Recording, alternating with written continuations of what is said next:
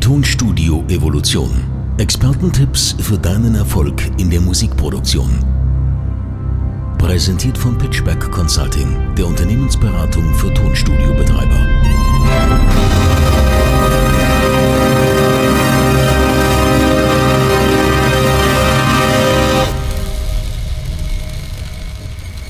Hallo ihr Lieben zu einer weiteren Folge Tonstudio Evolution.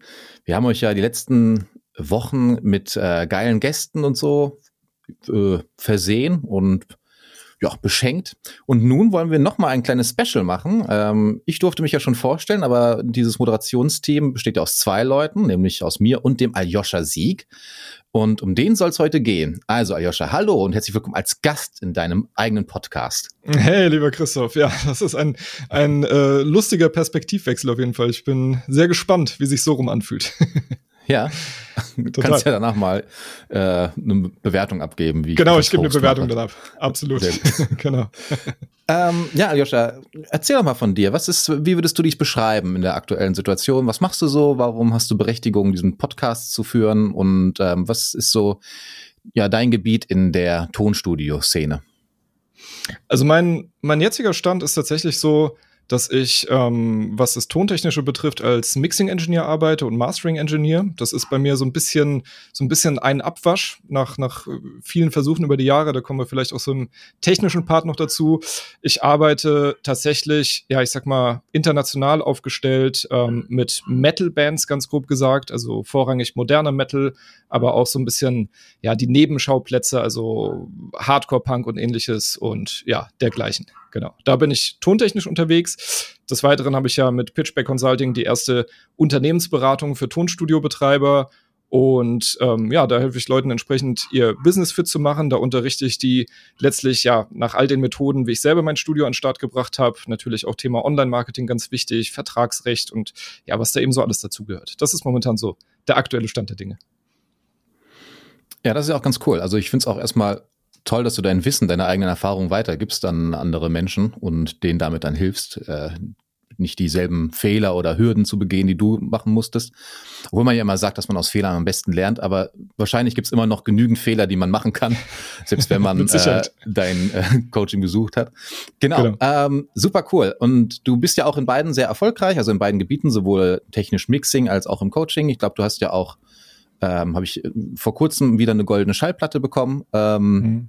Genau, mega cool auf jeden Fall. Mhm. Da bist du ja ganz gut aufgestellt.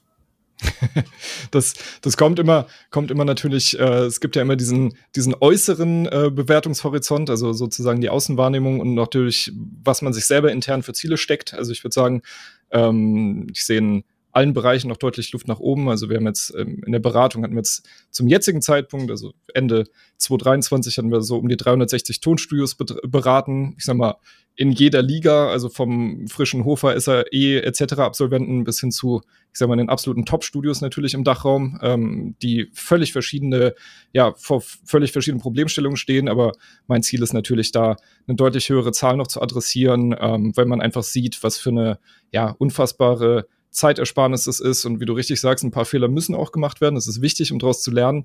Aber ich mhm. denke, ich erspare den Leuten ähm, die, die kapitalen Fehler, ja, die, die ein Studio letztlich auch ähm, ja, kaputt machen könnte in das Business.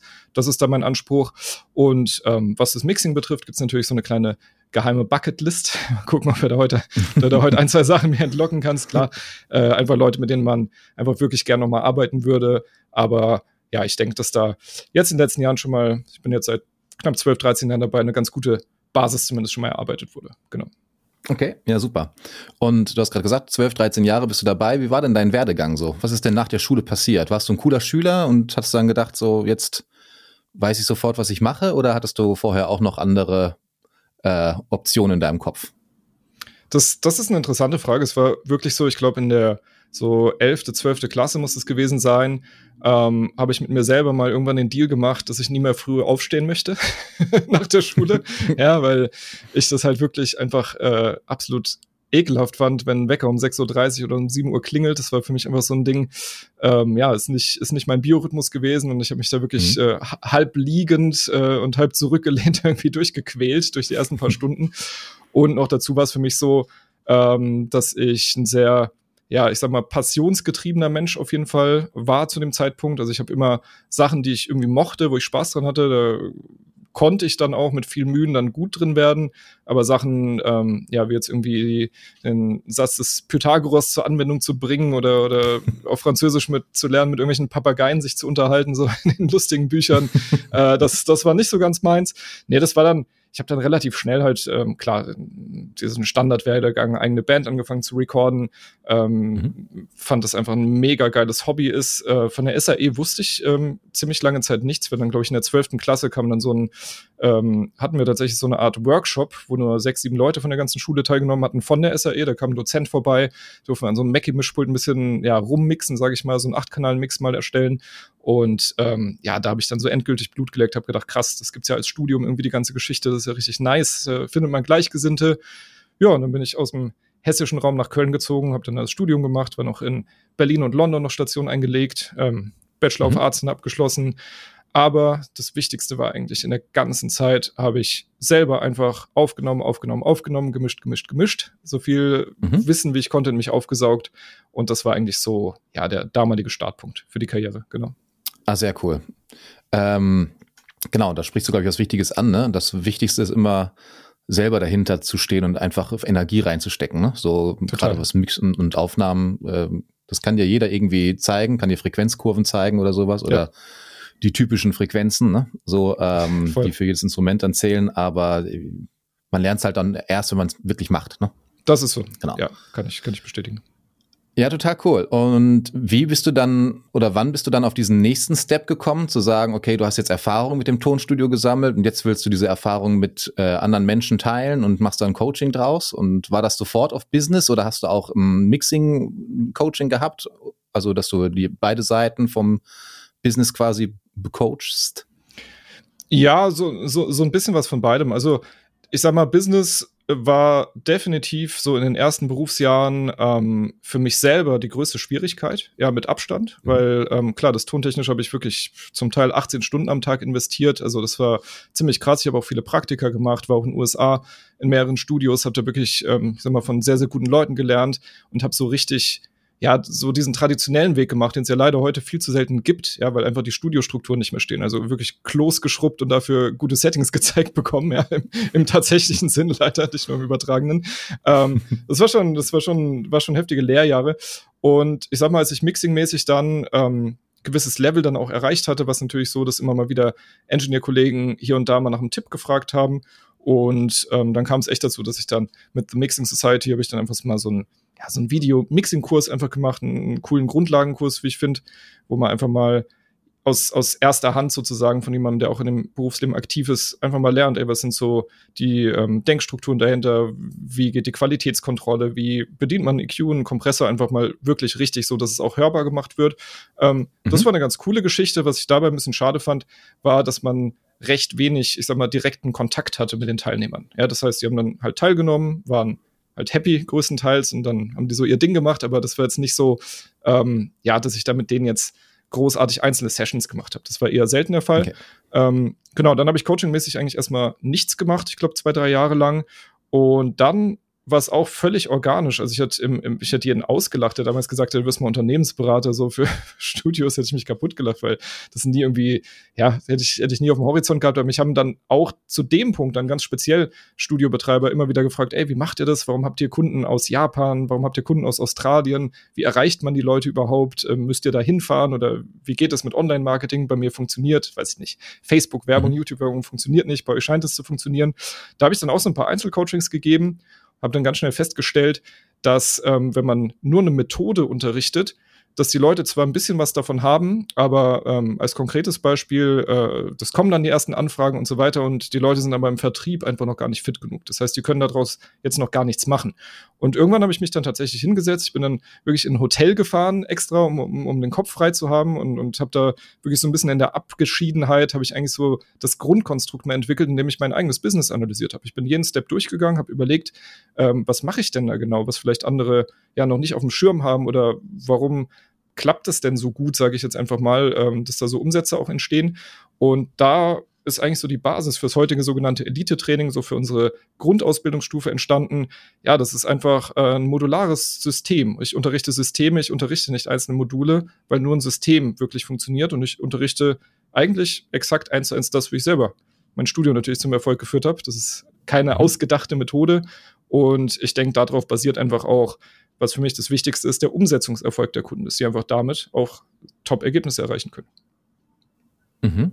Sehr cool. Und du hast gesagt, jetzt stand jetzt ungefähr 360 Studios betreust du in deinem mhm. äh, Coaching. Mhm. Ähm, wie ist das denn? Hast du da irgendwie festgestellt, was so der, was so die größten Anfängerfehler sind, in Anführungszeichen? Also mhm. nicht, äh, nicht weil das Anfänger sind, sondern was sind die, so die, die ähm, häufigsten Fehler oder Denkfehler, die die äh, Tonstudiobetreiber haben? Ja, das, das ist ein ganz wichtiger Punkt. Also es gibt letztlich zwei Problemstufen bei Tonstudios. Problemstufe eins ist immer, wie komme ich an neue Kunden? Wie komme ich an coole Kunden? Wie komme ich an Kunden, die auch vernünftig bezahlen, eine coole Musik mitbringen und so? Und die höheren Studios, mit denen ich es dann zu tun habe, bei denen ist es ein strukturelles Problem. Ja, die haben viele Anfragen, die haben zu viele Anfragen, die müssen die irgendwie abarbeiten wie baue ich dann ein richtiges Team auf, wie mache ich interne Ausbildungsstrukturen und so. Also das sind so die beiden Problemlevel, ähm, die Studios jetzt üblicherweise durchlaufen. Es gibt noch ein drittes für die ganz hohen Studios, das ist ein bisschen wie der Geschäftsführer sich dann so aus dem, ja, ein bisschen mehr auf Automatisierung setzt und so und dann zurückzieht, ähm, die aber natürlich jetzt nicht so viele Studios einfach erreichen, weil die es auch gar nicht möchten. Ja, letztlich äh, haben die auch, auch, auch Bock darauf. Ähm, aber es ist so, ähm, ich würde sagen, die zwei Kernpunkte sind A, das, was im eigenen Kopf passiert. Ja, weil man muss natürlich sich so ein bisschen zum echten, erfolgreichen, selbstständigen Unternehmer im Kopf auch entwickeln. Das passiert nicht nur dadurch, dass man, keine Ahnung, 10.000 Bands am Tag anschreibt, irgendwie hofft, da, da das, das, das äh, loszuziehen. Ja, das, das wird einen nicht zum Erfolg bringen. Es ist einfach so eine gewisse äh, der abgedroschene Begriff Mindset fällt hier natürlich, also einfach, dass man sich vom Kopf her schon mal dahin entwickelt, dass man sich auch letztlich, was bei uns ja passiert, in einem Umfeld bewegt, wo man auf täglicher Basis in unserer internen Facebook-Gruppe sieht, hey, was ist so möglich? Ja, das heißt, da passiert schon mal ganz viel. Und der zweite Kernpunkt ist, ganz klar eine Spezialisierung zu wählen. Das heißt, dass man eben nicht maximal breit aufgestellt ist und jeden Job irgendwie mitnimmt, sondern sich in einem Feld in die Tiefe letztlich aufstellt, da anfängt immer bessere Kunden zu gewinnen, da besser zu werden. Ja, also Cristiano Ronaldo übt jetzt nicht den ganzen Tag äh, im Tor zu stehen und Bälle zu halten, der muss halt ne, ein geiles Tor schießen und eine geile Konditionierung dafür letztlich haben und das halt trainieren. Eben dann entsteht dieser Positivkreislauf, die Kunden werden besser, man selber wird in dem Genre besser und das Ganze baut sich dann wie mit so einer Positivspirale auf. Das würde ich sagen, sind so die beiden ja, Hauptaugenmerkspunkte, die wirklich wichtig sind. Mhm. Ja, sehr cool. Ja, gerade die Spezialisierung und dieser mhm. Fokus auf eine Sache, das ist ja, so funktionieren ja Laser auch, ne? Also kann man sich Stimmt. aus der Technik abgucken, dass man mit einer Deckenlampe keine Löcher bohrt. Exakt. äh, sondern da was Fokussiertes haben muss. Ja, super ähm, Beispiel. Aber trotzdem passiert es doch bestimmt auch. Ich meine, du hast dich ja äh, als ähm, Tontechniker selber auf härtere Musik, also härtere mhm. Metal-Musik ähm, spezialisiert. Kannst du uns denn verraten, ob du mal so einen richtigen Ausrutscher aus dieser, aus dieser, aus diesem Bereich hattest, wo du gesagt hast, okay, den Auftrag mache ich irgendwie, aber der hat halt gar nichts mit, äh, mit der Musik zu tun, die ich normalerweise bewerbe oder mit äh, ja, bediene? Ja, das ist, äh, das ist, ist, ist, ist eine lustige Frage. Also am Anfang natürlich, ich sag mal, die ersten ein, zwei Berufsjahre war das auch so ein bisschen so eine Mischung es mal aus Torschlusspanik und so ein bisschen Mangel-Mindset, äh, nenne ich das Ganze. Äh, da habe ich klar auch alles angenommen. Ja, weil ich war im Großraum Köln da angesiedelt, habe natürlich auch im Karneval ein paar lustige Ausflüge gehabt und, und ähnliches. Dann später im Berufsleben war es eigentlich relativ straight, bis dann, äh, ich, ich habe mal für Michaela Schäfer was produziert, die war auch bei uns im Studio und da haben wir so eine, okay. äh, ich sag mal, ja, Ballermann, Techno, keine Ahnung, wie man das nennt, EDM-Geschichte gemacht. Ähm, genau, ich war im, im Writer-Team für die, für die erste Gestört, aber geil Platte, die sehr erfolgreich war. Da haben wir ähm, mhm. Gold haben wir da gemacht, haben eine echte Nom Nominierung gehabt, haben ganz knapp leider nicht gewonnen. Das wäre noch, noch cool gewesen. Ähm, ja, ich habe ich hab so ein paar Ausflüge gemacht, aber wie du es richtig sagst, ähm, es ist immer natürlich ein Unterschied, was man so macht im Studio und was dann so an die Öffentlichkeit auch getragen wird vom Marketing. Mhm. Und ich ja. denke, wenn mein Name fällt, äh, klickt bei den Leuten sofort harte Musik rein und das ist eben so ein bisschen wenn man so an der Personal Brand oder an der Studio Brand vernünftig arbeitet, sollte das auch passieren. Aber ja, jetzt hast du mir ein, zwei lustige Ausflüge entlockt. ja, sehr cool. ja. Ähm, wenn du jetzt deine beiden Bereiche, also die beiden Bereiche ähm, Coaching und Tontechnik miteinander vergleichen würdest, gibt es da Parallelen die du sehen würdest, gerade was so Fokussierung betrifft oder aber auch, keine Ahnung, äh, andere Methoden, wo du sagen würdest, da gibt's Parallelen zwischen der Businesswelt in Anführungszeichen und mhm. der, ähm, der Ausführung der Tontechnik oder des Mixings? Also die beiden Berufe fühlen sich so in der Ausführung relativ ähnlich an, weil natürlich ich die gleiche Person mit der gleichen Haltung bleibe dazu. Ja, mhm. meine Haltung oder mein persönlicher Anspruch an, an berufliche Dinge, die ich tue, ist so unter dem Wort Exzellenz zusammenzufassen. Ja, ich mag Sachen, die einfach wirklich ähm, ja richtig Großes hervorbringen, ob das jetzt ähm, berufliche Ergebnisse für meine Kunden sind. Da freut mich natürlich am meisten, wenn es aufs Privatleben Auswirkungen hat. Also wir hatten jetzt letztes Jahr einen Studiobetreiber, wo die Frau dann zum Beispiel ähm, ja einfach nicht mehr arbeiten musste. Die hatte eine sehr stressige Halbtags- oder Dreiviertelstelle. Die haben vier Kinder und es hat wirklich für Chaos gesorgt und es war eine rein mhm. ähm, finanzielle Geschichte und ähm, wir haben sein Studio innerhalb von einem Jahr dann so aufgestellt, dass das nicht mehr no notwendig war und wenn man dann da irgendwie ähm, ja eine Grußkarte und eine, eine Flasche Wein oder Whisky zugeschickt bekommt, freut man sich natürlich enorm über diese Ergebnisse und im Mixing ist es letztlich auch so, ähm, ich suche schon sehr genau aus, für was ich arbeite. Also ich nehme keine Jobs an, wo ich nicht, ich sag mal, eine Vorproduktion oder, oder schon von der aktuellen Produktion Sachen gehört habe und mache da eine Frontend-Qualitätskontrolle. Ja, ich bin absolut kein Fan davon, hinterher Sachen total zu reparieren, die einfach im Vorfeld noch nicht gut waren. Ich bin da auch ähm, ja so ehrlich wie möglich. Also ich sage Leuten auch einfach, hey, pass auf, wir können das echt machen, wir können eine geile Sache draus machen. Ihr müsst leider die Gitarren komplett neu aufnehmen. Das ist manchmal eine mhm. ganz, ähm, soll ich sagen, ist manchmal eine, eine, unangenehme Wahrheit, aber diese Wahrheit führt dazu, ähm, ja, dass die, dass mein Gegenüber den Ball zugespielt bekommt und entweder sagen kann, nö, auf gar keinen Fall, das machen wir jetzt so, das geht gar nicht anders und dann können sie es eben Ne, beim Kollegen machen, der sich dann ähm, ja da abmüht, dann da vielleicht mit verstimmten Gitarren irgendwas zu zaubern, was fast unmöglich ist, ja, oder was sehr schwierig machbar ist. Oder ähm, man schaut da, dass man sehr kooperativ arbeitet. Ich helfe den Leuten dann auch. Ich kann den Studiogitarristen zur Verfügung stellen. Ich kann den geile Tutorials schicken, die ich selber gedreht habe, wie die es einfach besser hinbekommen. Und auf der Basis möchte ich dann eben für mich und meine Kunden Weltklasse-Ergebnisse erreichen. Aber diese Qualitätskontrolle muss Frontend erfolgen. Das heißt, ich bin da sehr gründlich in der Auswahl. Und das ist so ein bisschen, für beide Jobs ist das für mich ein bisschen so ein Kriterium, mit wem ich arbeite. Ganz klar. Okay. Ja, dann hast du mir schon eine Frage vorweggenommen. Ich wollte dich nie fragen, ob du in den Bereichen bei deinen Kunden und auch bei den Bands absolute Red Flags hast, aber hast du ja gerade gesagt, wenn die Frontend-Kontrolle nicht überstanden wird, dann genau. sagst du da dann auch, tut mir leid, dann muss es irgendein Mitbewerber vielleicht besser machen. Ne? Auf jeden Fall. Das gleiche gilt ja auch ähm, in der Unternehmensberatung. Bei uns ist es zum Beispiel so, ich glaube, wir haben einen der äh, fairsten Onboarding-Prozesse, den ich äh, selber so kenne, weil wir letztlich sehr viel Zeit im Vorfeld auch einfach kostenlos ähm, investieren, ja, um das Studio kennenzulernen, um da wirklich einen richtig geilen Plan aufzustellen.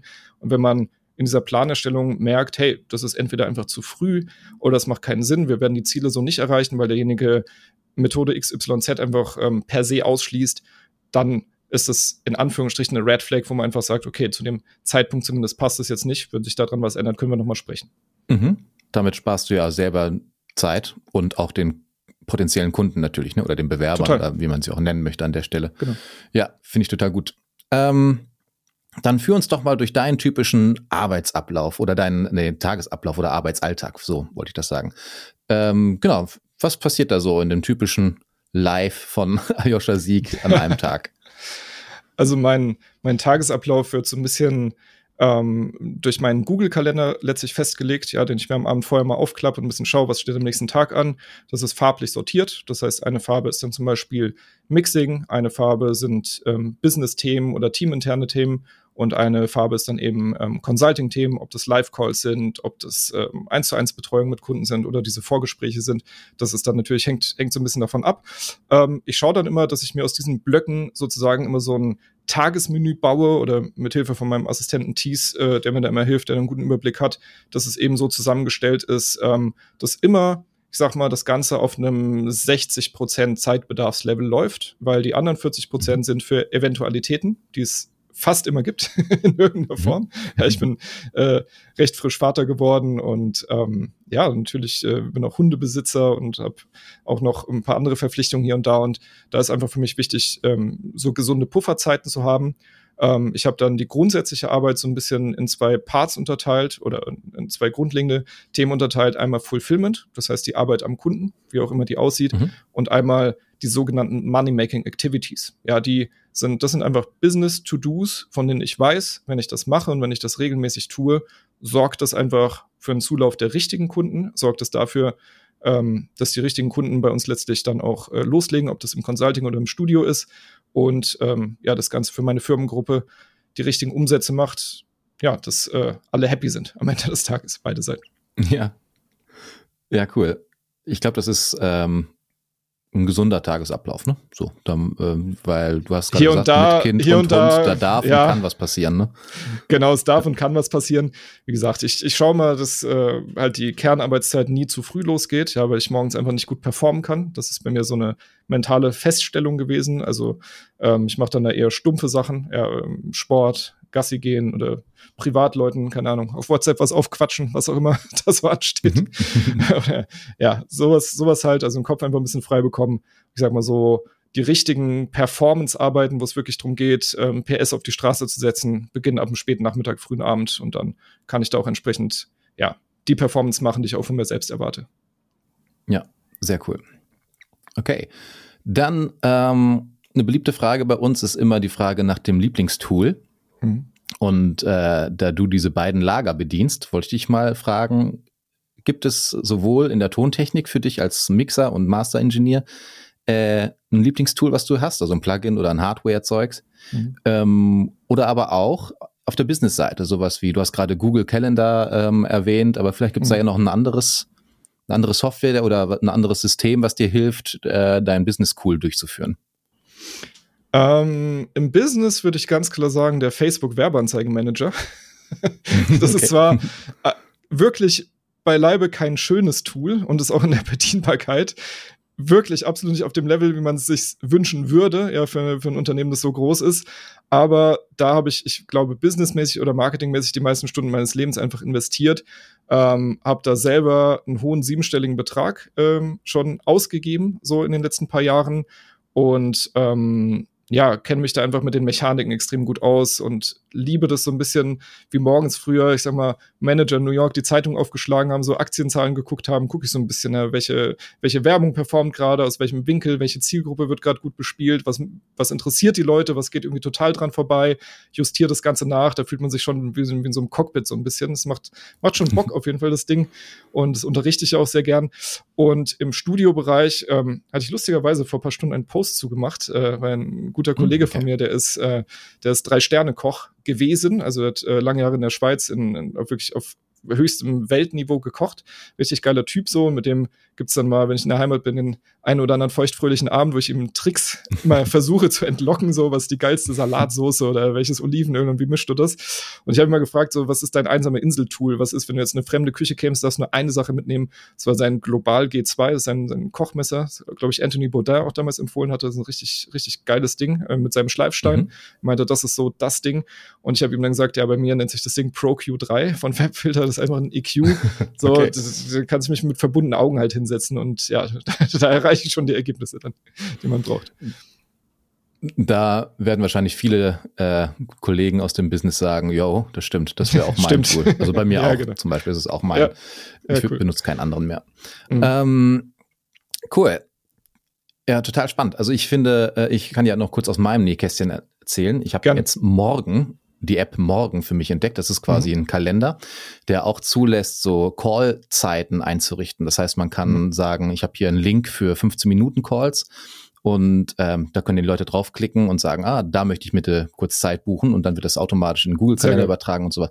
Das ist alles ganz cool. Das ist so eine Mischung aus Trello und Kalender, was ja. ich persönlich ziemlich cool finde, weil du deine ganzen Memos da reinmachen kannst und dann sagen kannst, jetzt arbeite ich alles ab oder lass es halt sein. Ja, das klingt ähm, nice. Genau, aber, aber richtig cool. Ähm, so, wir haben ein bisschen drüber gesprochen, was du so als Lieblingstool hast. Wir haben gesprochen, du hast natürlich einen musikalischen Background, hast du gesagt. Spielst du ein Instrument? Das wollen die Leute wahrscheinlich wissen. Ja, ich habe mal versucht, ein richtig guter Rockschlagzeuger zu werden. Eine Zeit lang. Mhm. da gibt es wahrscheinlich unterschiedliche Einschätzungen, wie gut es geklappt hat, aber doch, ich denke, da hat's ähm, ja bis, bis zum halbwegs vernünftigen Level. Ähm, das war auch so ein bisschen, Schlagzeug war für mich damals, ähm, ich wollte alles Stilistiken. Ich hatte einen Lehrer, der war so, ja, du musst Allrounder sein, du musst alles geil können. Ähm, mhm. Hab dann irgendwie gemerkt, boah, ich habe aber keinen Bock, Jazz zu lernen. Ich habe gar keinen Bock, so Timpani-Kram zu lernen und so. Und habe halt Dave Grohl einfach immer total gefeiert. Ja, und dann habe ich einfach nur geguckt, mhm. ja, der hat so drei, vier Signature Moves, ja, wenn er, wenn er soliert zum Beispiel oder was er beim Queens of the Stone Age auch als, als Gast dann irgendwie war, gerade die Songs äh, For the Death und, und die ganzen Nummern. Ähm, da sind immer so, so ein paar geile, geile Moves, so ein paar triolische Dinger, so John Bonham-mäßige Sachen dabei, die habe ich mir ein bisschen, bisschen drauf geschafft damals und die immer wieder abgefeuert ja. in der diversen okay, Reihenfolge. Und ähm, gab es für dich irgendwie so einen Song, der dich dazu geführt hat, so in die Musikwelt überhaupt einzutauchen? Ja, voll. Also es war ganz, ganz klar, ähm, was Instrument Gitarrist betrifft oder Instrumentalist betrifft, war das ganz, ganz klar Rage Against the Machine. Also damals die, die Self-Titled-Platte, die habe ich so, ähm, war in der Clique mit ein paar älteren Leuten, die haben die halt rauf und runter gehört, als ich noch hier, keine Ahnung, mit DJ Bobo und Bravo Hits hart unterwegs war auf meinem Mountainbike. und äh, das hat mich schon, boah, das hat mich schon richtig weggehämmert. Und ähm, das war auch so die Stilistik. Das, wir reden jetzt von Ende der 90er Jahren, wenn da jemand einen Proberaum hatte, hat man natürlich so eine Mucke versucht, irgendwie mehr schlecht als recht zu kopieren. Und ähm, ja, das war, das war mein, mein Weckruf so in die, in die gute Welt, auf die gute Seite. ja, sehr cool. Und jetzt als, ähm, als Produzent oder Mixing-Ingenieur hast du da ähm, spezielle Titel, die du regelmäßig als Referenztracks benutzt? Also als Mix-Engineer ist ganz interessant. Ich ähm, habe so ein System, das wird auch in meinem bald kommenden Buch ähm, vorgestellt werden, das nennt sich Priming, also Priming der Ohren nenne ich das Ganze. Und zwar ähm, bin ich gar kein Verfechter davon, A, B zu hören im Mixing, sondern was ich mache, ich erstelle mir so eine Art ähm, auditives Hologramm für mein Gehör oder für mein Gehirn. Ja, da habe ich äh, eine gewisse Hörtechnik entwickelt oder auch ähm, gewisse Abläufe und bestimmte Zeiten, die man ein bisschen beachten muss. Dann hat man wie so ein wie so einen idealen Fingerabdruck, auf den man dann letztlich virtuell hinarbeitet, ohne die ganze Zeit in die linke Gehirnhälfte, in die sehr analytische zurück zu switchen. Ich möchte in der rechten bleiben. Ich möchte quasi da so einen so einen Run machen. Äh, ich prime mich ähm, nicht so oft mit meiner Kernmusikrichtung, sondern bin eher sehr interessiert an Frequenzverläufen. Also jetzt auch für unsere Referenzliste ist ein Song, den mir meine Frau tatsächlich gezeigt. Ich kannte die Künstlerin gar nicht. Ich weiß gar nicht, ob die aus Belgien, Holland, Sella Sue heißt die. Der Song heißt Reason. Das ist für mich so einer, boah, einer der besten Low-End-Mixes, die ich glaube ich jemals gehört habe. Das ist einfach nur okay. unglaublich geil, handwerklich gemacht. Und den zweiten Track, den ich auch nach wie vor tontechnisch geil finde, ist nicht von der ersten, aber von der zweiten Rage Against the Machine, von der Evil Empire. Boah, da gibt's viele gute Songs. Äh, Bulls on Parade zum Beispiel, ähm, den könnte man da nehmen.